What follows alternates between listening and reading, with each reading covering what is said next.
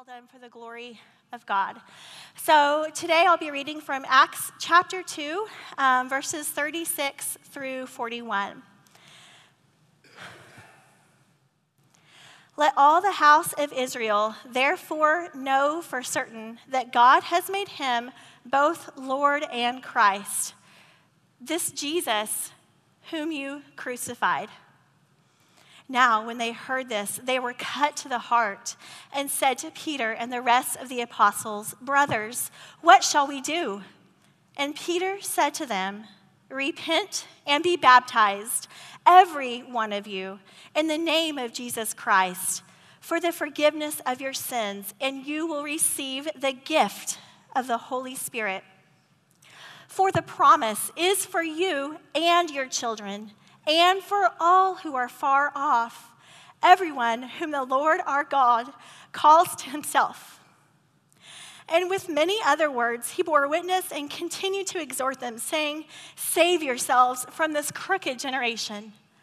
So those who received his word were baptized, and there were added to that day about 3,000 souls. This is the word of God for his people.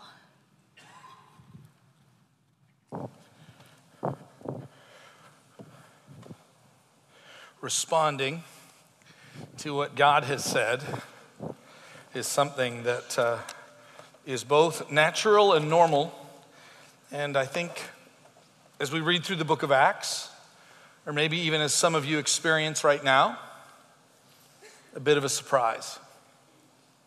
How can something that seems so natural and normal be also at the same time surprising? The people that heard Peter preach this very first sermon, I'm sure, went down to the temple area, not really expecting anything different that day. No, it was just one more day. We're going down to the temple to do what, you know, you do at the temple. Not knowing that it was at that moment that the Holy Spirit was going to come upon the disciples and that the Holy Spirit was going to empower Peter and the rest of them to proclaim the good news about Jesus Christ.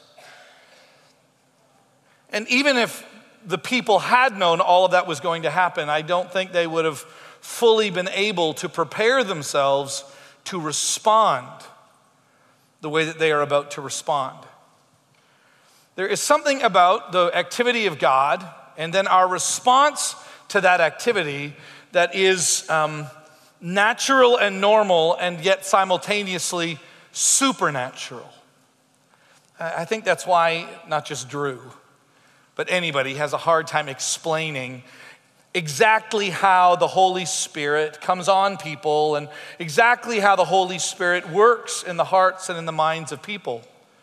And today I get the privilege of continuing right where Drew left off and asking some very important questions that, particularly as God's people today in 2018, how do we hear a message that is so old and yet appropriately respond?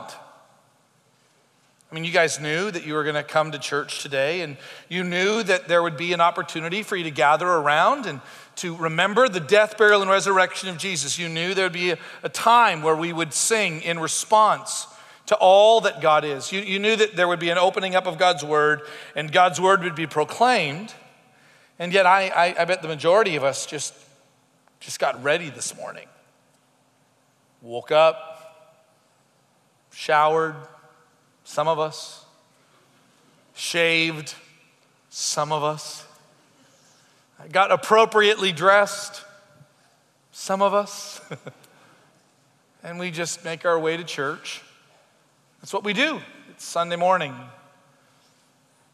And, and yet, there is in this moment an opportunity for us to hear God's word spoken.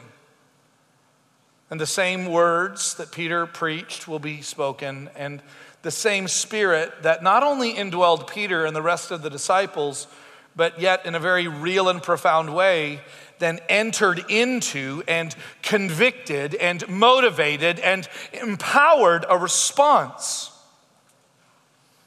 Because this morning, what, what I desire is not for me to just say something rather clever and insightful, and then that triggers something in your mind, and then you do what is just natural and normal because you've thought it through, and I've carefully tried to articulate what the gospel is. And so this is like a, a conversation, a meeting of the minds, or a meeting of, of, of like souls. No, what we're actually doing is we're, we're, we're sitting in a moment where God's eternal word is being spoken and God's Spirit, which John 16 says that the Holy Spirit comes and it convicts people of sin and of righteousness and of the judgment to come. And I believe that same Spirit does that to us today, right now, here. And so our text this morning is from Acts chapter 2, beginning in verse 36 where Drew left off. It's going to go all the way down through to 41 as we see this amazing response to the gospel. And the title for the message is Perfectly Responding to the Gospel. Now, what, what does it mean to, to respond perfectly to the gospel? Now, I need you to hear this. What I'm not insinuating at all is that you will make yourselves perfect and then respond perfectly.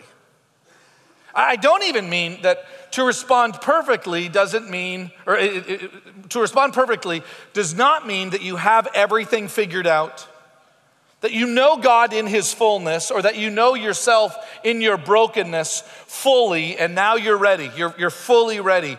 Um, we, we've been talking about having a special baptismal service next Sunday night. And, and I have had a lot of conversations over the last few weeks. And we've been challenging you to kind of rethink your, your, your baptism, your conversion, and asking if that lines up with the way Scripture describes it. And there is this natural tendency in all of us to, to wonder did I do it? We maybe not think the word perfect. Did I do it right? Did I really know what I was doing? Did I, did I know what I was doing? For me, it was in November of 1981. I was 12.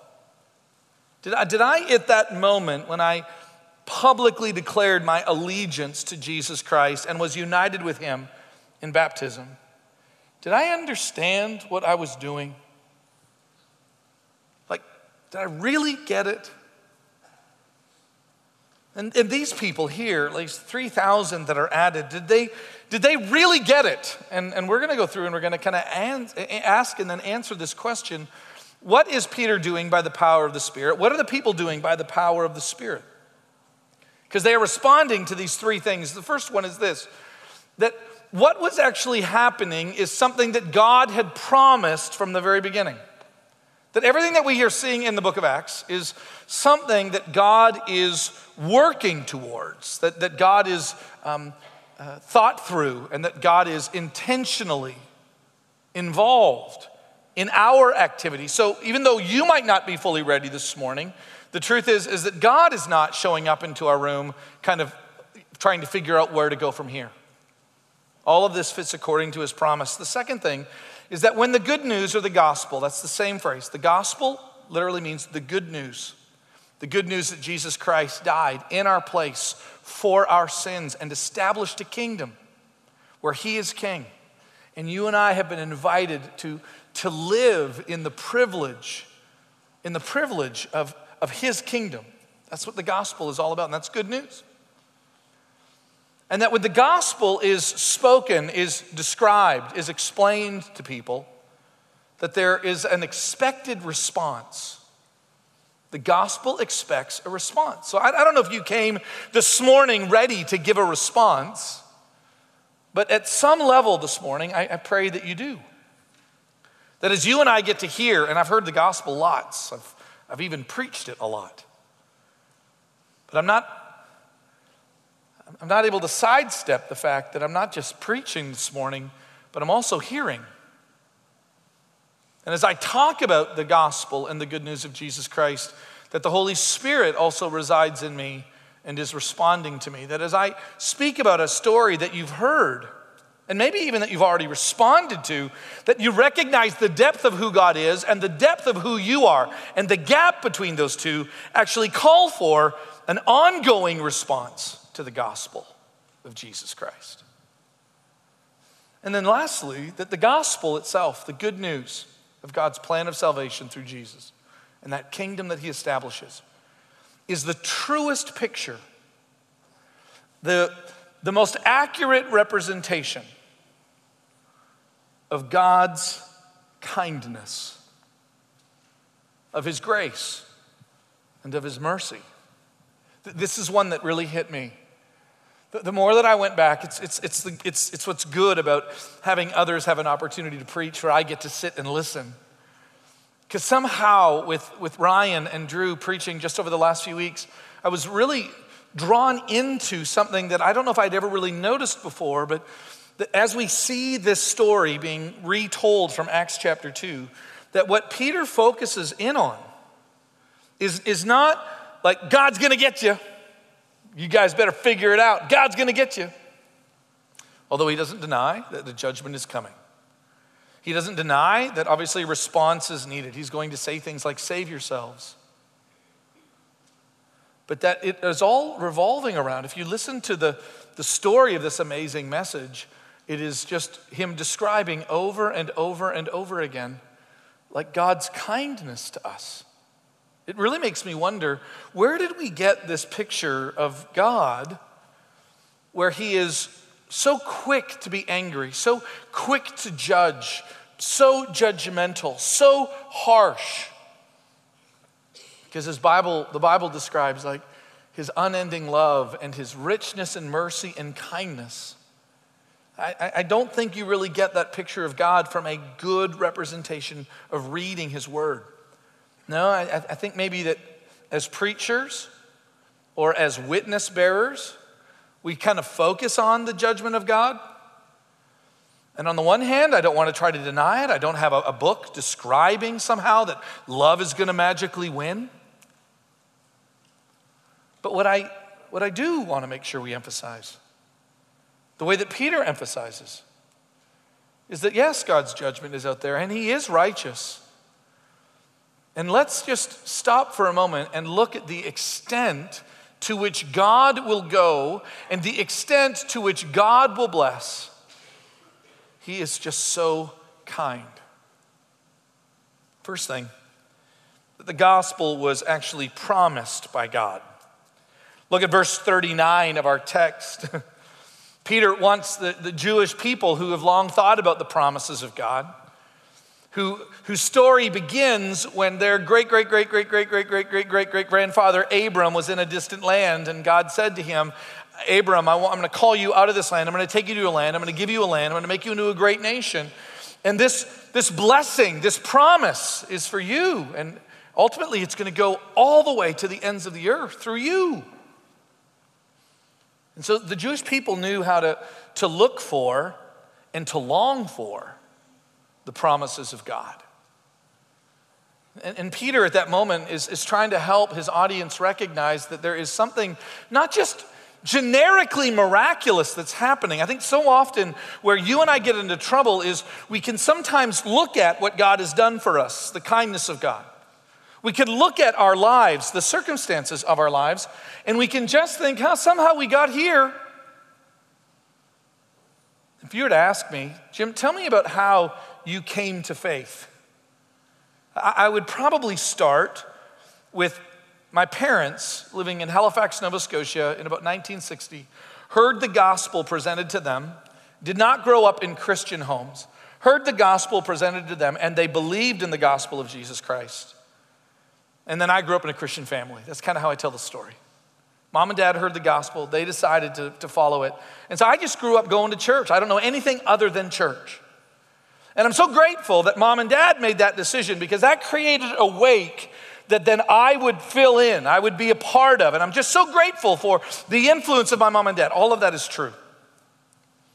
It's just that the older I get, the more that I realize that I wasn't just living in the wake of their decision.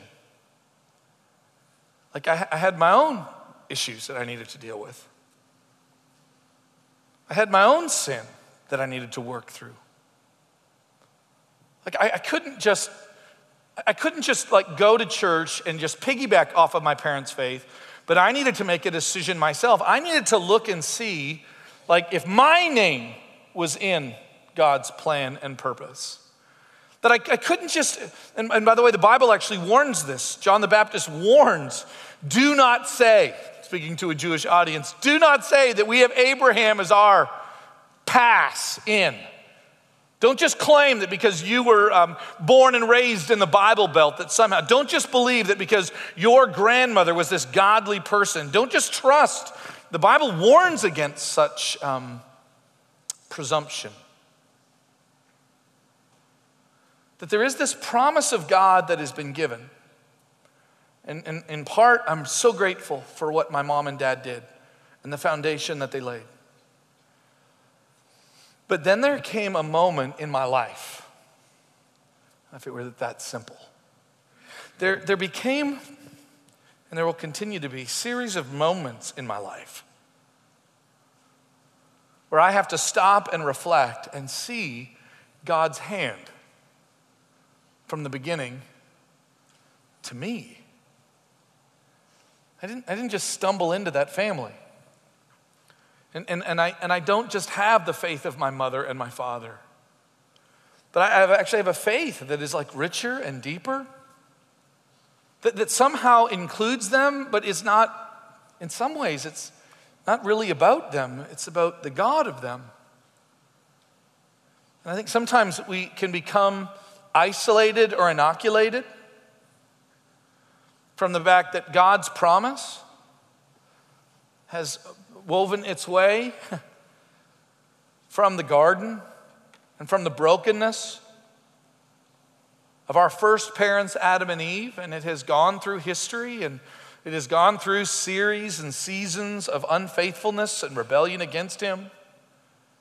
That somehow God's kindness and faithfulness went through untold generations in my own family. See, that's why my parents' conversion isn't everything, because my, my parents' conversion, although a part of God's plan and promise that I'm so grateful for, didn't save me. I needed to hear the truth about who Jesus Christ was and respond. So Peter says, For this promise is for you, and it's for your children and it's for all who are far off. I love seeing like my name in the Bible. That's one of those spots. That this promise that was given to Abram is for those who are far off. Even, are you ready for this? Stillwater, Oklahoma. And contrary to some people's opinion, Norman, Oklahoma. Okay? Tuscaloosa. There's lots of different Austin. There's lots of surprising places that the got Canada. There's some surprising places that the gospel goes. And all of this is not left up to human decisions. It's not just, I mean, I want, I want you to, to hear that so that you come to your own understanding where it doesn't isolate you from the faith of your family.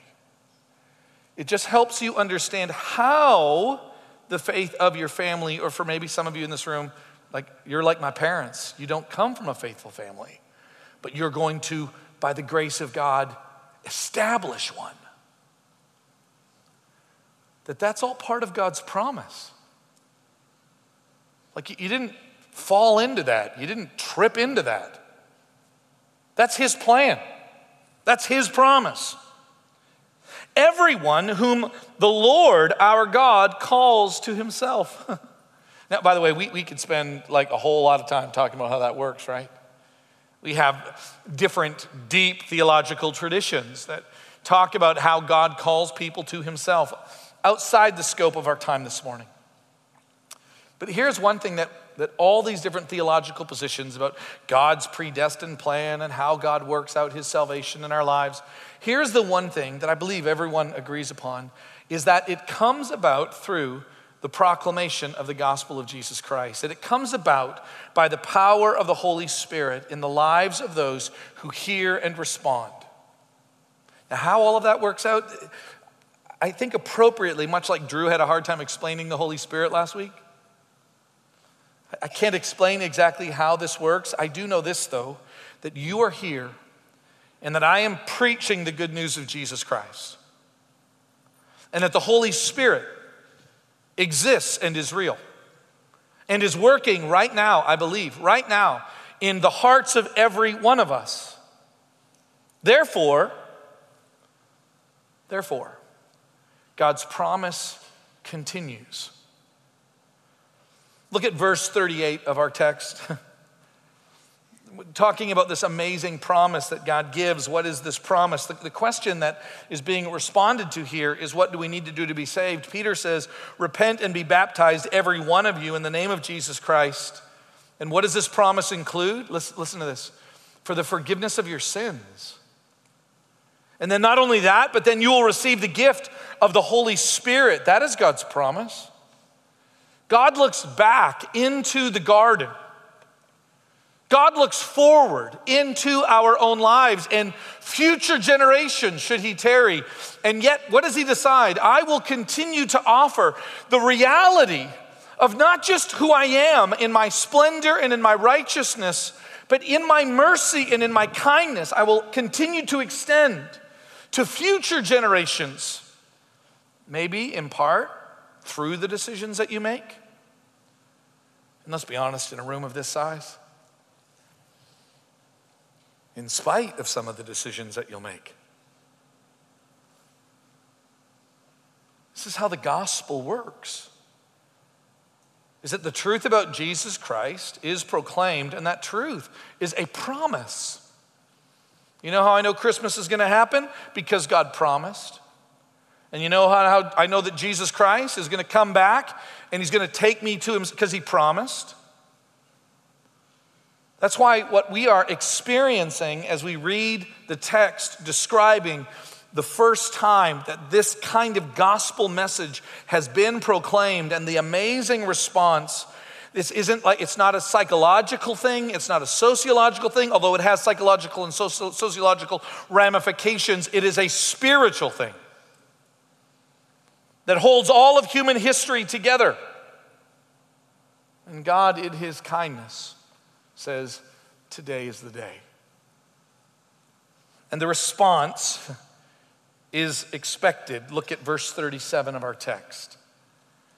And now, when they heard this, what did they hear?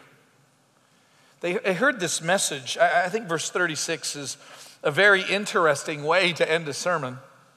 And God has made this Jesus, the one that I've been preaching about, this Jesus, the one that you crucified, both Lord and Christ. You think about that. That this audience that believed that when the Messiah come, would come, that they would love the Messiah and respond to the Messiah, and the Messiah would, would, would usher in this new kingdom and this new age. But their understanding was wrong. But God didn't go off of their understanding, He went according to His promise. And so God allowed them to crucify His Son. That somehow that was all according to God's plan and God's purpose. And yet, so God could see beyond their rebellion. God could see beyond their mistakes. Anybody else need to hear that word this morning? God could see beyond the number of times you've said no to the gospel.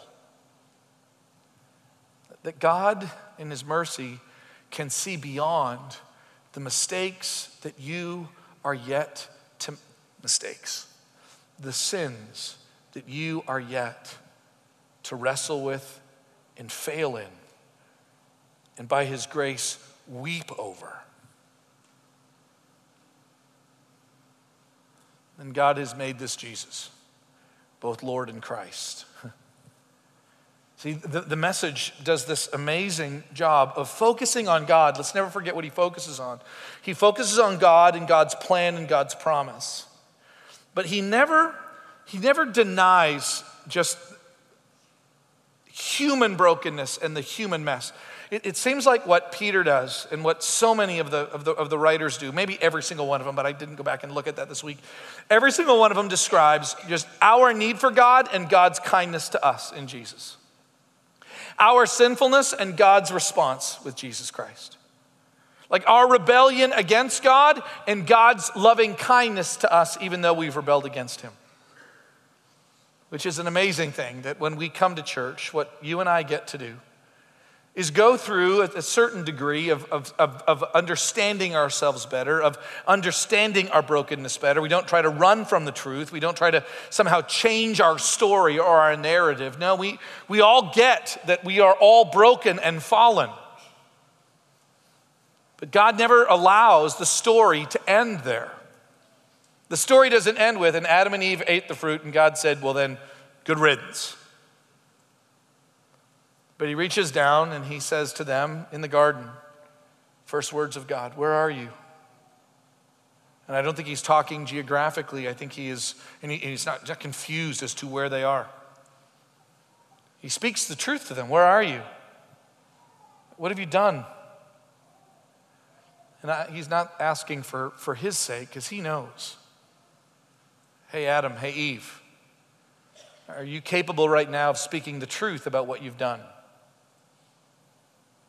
the sin that now exists in your lives that wasn't there not long ago? Are you able to deal with your own sinfulness and your own rebellion? Think about it. This audience had no idea what they were getting into, but by the time Peter is done preaching, he has essentially convicted them that the Messiah came and we murdered him. Well, that's a change for our plans for the day. I wasn't, I wasn't ready for this. Like, if you were to ask me, I, I, never, I never knowingly did that. Like, what is God going to do in light of that? What is his response going to be? But, but at this moment, like right now, they're just deeply convicted. What does verse 37 say? And now, when they heard this, the truth that they had crucified the Messiah, they were cut to the heart.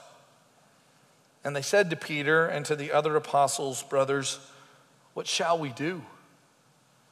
Somehow the, the, the charade and the game was, was, was exposed. And now all of a sudden, these large number of people who came there, not expecting to be so deeply convicted by the Spirit's work through the proclamation of the gospel, now all of a sudden everything is different. I mean, I, I, think I'd be shocked if anyone thought, hey, let's go down to the temple today and have our lives completely rearranged. And, and before you think, well, how, why didn't they know that? Why weren't they expecting that? How many of you were expecting that this morning? Any of you just kind of wake up this morning and go, huh, I wonder if my life, my life is going to be completely turned upside down by the preaching of God's word and celebrating Him. Um, I, I wonder if my life will never be the same again in light of Jesus. Or how many of you just decided to go to church See, they're, they're literally, they're cut to the heart. And they, they recognized, in light of the fact of who they were, in light of the fact of what they've done, but more than that, in light of the fact that what God had done. Brothers, what must we do? I have become so, so keenly convinced that, that the, the, the way that I want you to see my life and my family is, um, you know, as, as, as transparent as I want to be, there's like, there's two versions of all of us, right? There's the, and, uh, and, and, by the way, they're, they're just the cutest little things. I mean, um, I loved all your pictures because first day of school. Let's get a picture of this, first day of school. Um, I wish you had like getting ready for the first day of school pictures on Facebook. Because I doubt if they're as cute as them standing on the front steps right? Smile. This is going on Facebook. There's those two versions, right? And, and Jesus, Jesus is needed in both. It's, it's interesting for those pictures, it's like we have to tell people to smile. Why? Because it's, it's, I don't know if it's, they say it's easier to smile than it is to frown, but I think it might just be easier to do nothing.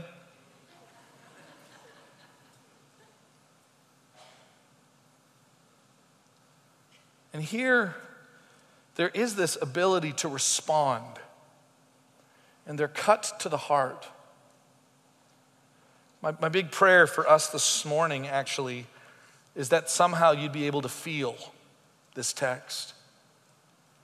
That somehow you'd be able to, to resonate with both of these things simultaneously, and they're, they're not equal things. But one of them is like your need for God, your need for Jesus, your need for peace with Him. And that's in light of and in spite of all of your rebellion against Him and all of your brokenness. And then the bigger piece. If, our, sometimes I think we need to get a sense like our sin is so big and is so damning, and that our brokenness is so firmly entrenched in my, my personality, and, and it, like it's, it's, it's like my skin. And yet, greater still is God's grace. Like, greater still is His love for me.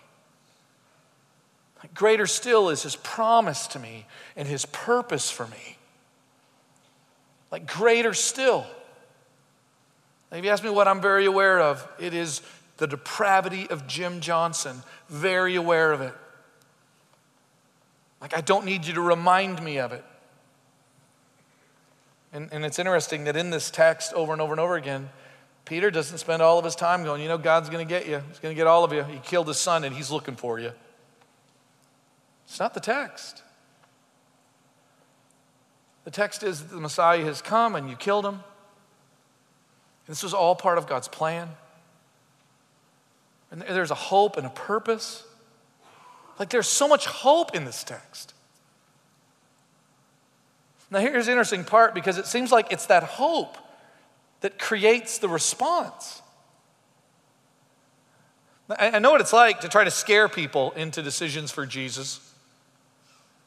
There was a whole movement back in the 70s where, where Christian people would go door to door, and their question they would ask, are you ready for this? Is this If you were to die today, do you know where you would go? Hi, my name's Jim. I'm from the church down the road.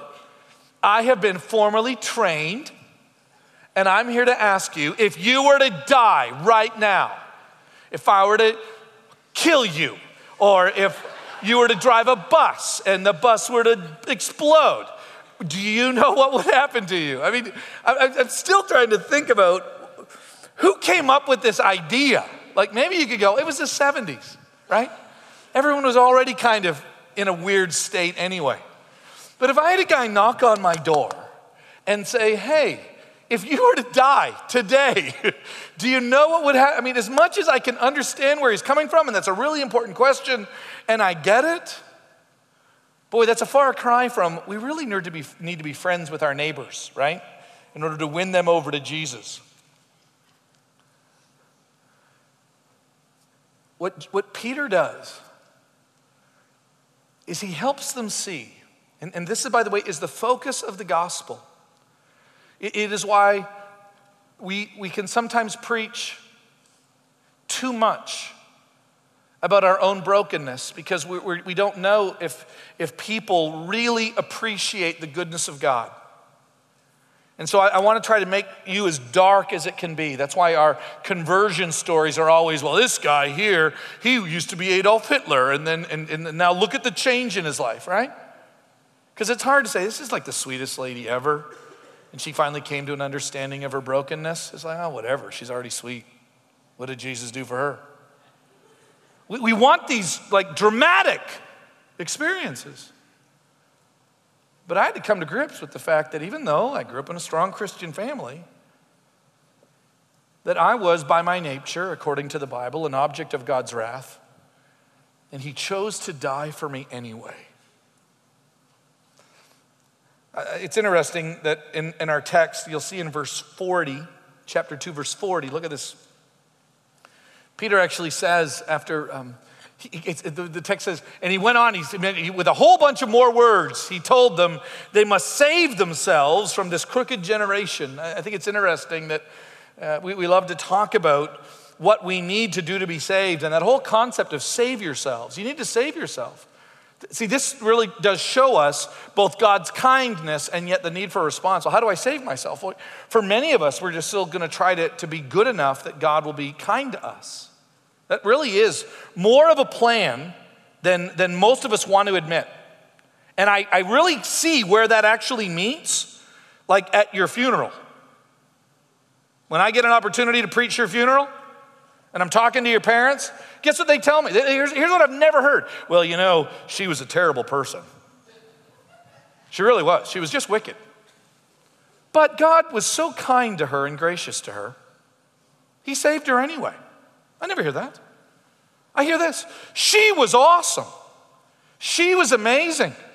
She was the nicest, kindest, sweetest mom in the universe. Like, Jim, your mom was terrible compared to my mom. She was awesome. That's usually what we get. So many of us still think, hey, what I need to do, not as a response to the gospel, but to kind of help God with the gospel, is I'm going to save myself from doing good things. No, no, no. When you look at the text, when Peter says save himself, it is a repent. Repent and be baptized. Repent and be connected to God's plan through Jesus Christ. That's what you need to do. That's what you need to focus on. That's what you need to be interested in. You need to get that, like, God's kindness comes is the fact that you can't save yourself except for appealing to Him and His kindness. It's God, please don't send me to hell. It's God, please, in light of your love for me, I so desire for that incredible blessing to be given to me too. The one that was for my children and for those who are far off. God, I want to be included. Can I be included in that too? That's the response. And not only that, look at Acts 2, verse 41. And those who received his word were baptized. And there were added that day about 3,000 souls. See, this is when the work of the Spirit in Peter and the gospel that he preaches connects with the work of the Spirit in his audience, and they receive the word. And that's, by the way, what's happening right now. Is that as I accurately tell the good news of Jesus Christ, that he came to die in our place for our sins, to establish a kingdom where he is king. And then there's this invitation do you choose? Do you desire since God so clearly loves you, in light of what He has done, do you desire to be blessed in Jesus like that? I'm reminded of Acts or of, uh, of Romans chapter 2, verse 4. As I, I, went back and I looked at this, it, it really isn't one of those hellfire and brimstone sermons, which they're not, those aren't bad messages. I mean, it's, it is part of the story, but but Paul actually says this. He says, Now, I know that some of you, this is what's going on in Romans 2, I know that some of you just decide to kind of stay in your sin. You kind of look at God's grace or God's kindness and you decide, well, I'm just going to play in sin a little more. But Paul actually says something's broken with that. Look at what he says. Romans chapter 2, verse 4. He says this, or do you not do you presume upon the riches of his kindness and his forbearance and patience, meaning that you have no desire to really change or repent? Do you not know that God's kindness to you, that God's patience with you, is actually designed by Him to lead you to repentance? See, most, most of us look at, at parents that are soft because they don't discipline their kids like they should, and we just go, oh, they're going to walk all over you. I've thought about this a lot. I'm, I'm so quick to look at parents that just don't seem to discipline like they should.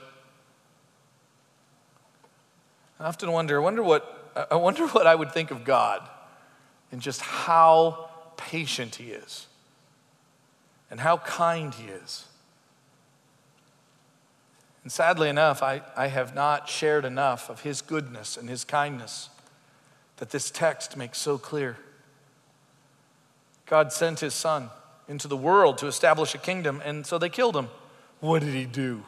Is this like is, is, this, is this one of those Denzel Washington where he just goes off? No, actually, he, um, he persists in his kindness. Softy. No, he's not soft. He's gracious. He is full of mercy. Ephesians chapter 2 puts it this way, beginning in verse 4 But God, being rich in mercy, because of the great love with which He loved us, even when we were dead in our trespasses. There's a truth about you. Made us alive together with Christ. There's a truth about some of you. Because by grace you have been saved.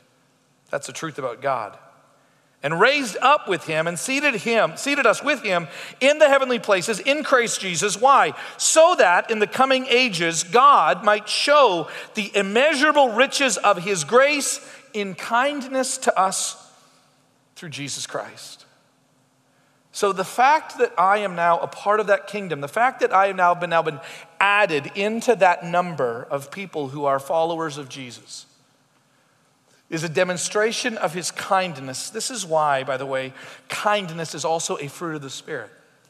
Because if God is kind to me, and I repent of my lack of kindness, I, I, my, my selfish living, and now all of a sudden I've been changed by the kindness of God, it should be demonstrated in a kindness towards everybody else. This is why, for those of you that struggle with like mean spiritedness and you, you just everything's a fight, I don't think you know God's kindness. Like, well, the fruit of the Spirit is love and joy and peace and patience and kindness. Because who He is. Paul writes to Titus near the end of his life and the beginning of Titus's ministry. He wants Titus to, to kind of live in, in light of this same message and Titus is going to spend a lot of time in a very difficult place where there's a lot of broken people who have not responded to the gospel. And Paul's instruction is not, well, you need to let them know that those people there are terrible people and God's going to get them. No, this is the message that Paul gives Titus, that Paul experienced himself. But when the goodness, this is Titus chapter 3, verses 4 and 5. But when the goodness and the loving kindness of God, God our Savior appeared. He saved us, not because of works done by us in righteousness, like we weren't able to save ourselves by being good, somehow winning over God's heart, but according to His own mercy, by the washing of regeneration and the renewal of the Holy Spirit. Like Titus, this is how people come to faith in Jesus Christ is I need you to know that the Spirit is at work not only in the proclamation of the gospel, but the Spirit is at work in their own hearts and in their own lives. And when the word is preached and the word is received, miraculous things happen. And people walk away changed. And not just once. The goodness of God and the promise of God and the response to the gospel and God's kindness, all those things are ongoing. So I didn't, when I was 12, take care of the situation. I didn't at 12 respond to God. This is one of the major problems that we can have is that, I, oh yeah, I responded to God years ago. Well, that might be a problem, actually.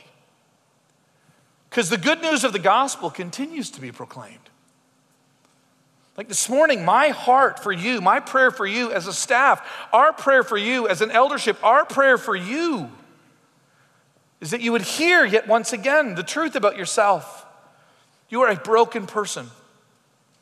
And apart from God's love and favor for you, you will never experience peace with God. Apart from His love for you, you'll never experience peace with God. You'll never experience peace with, with others the way that God ultimately intends. That's the truth about you. But the truth about God is that He loves you anyway. And the truth about God is, is that through Jesus Christ, you can experience peace.